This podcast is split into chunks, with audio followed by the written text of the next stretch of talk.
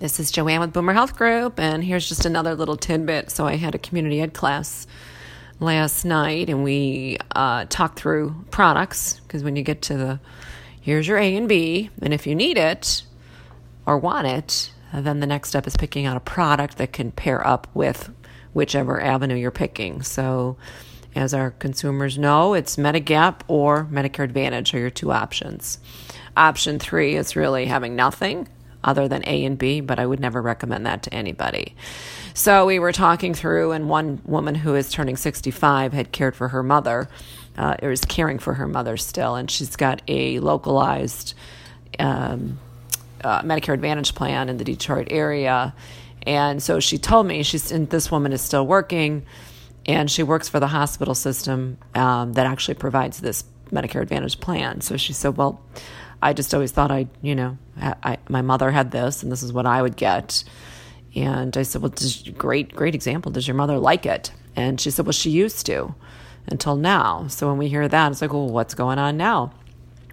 Mom is now older and dealing with much more health issues and using the plan more.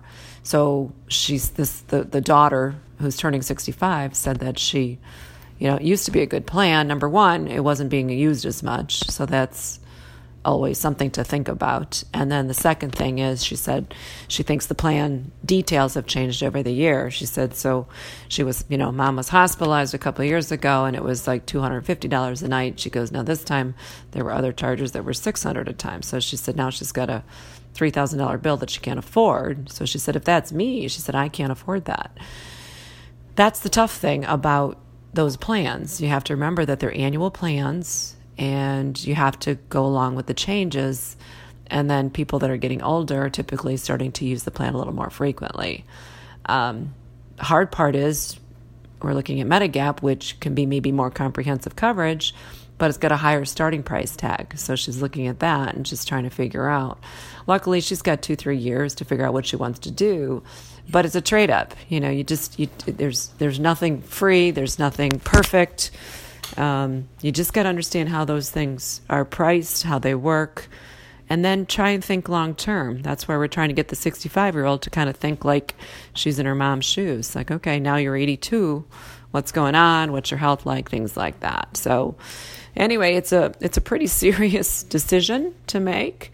So, um, think wisely. Use your resources, use our vault, the bhgvault.com,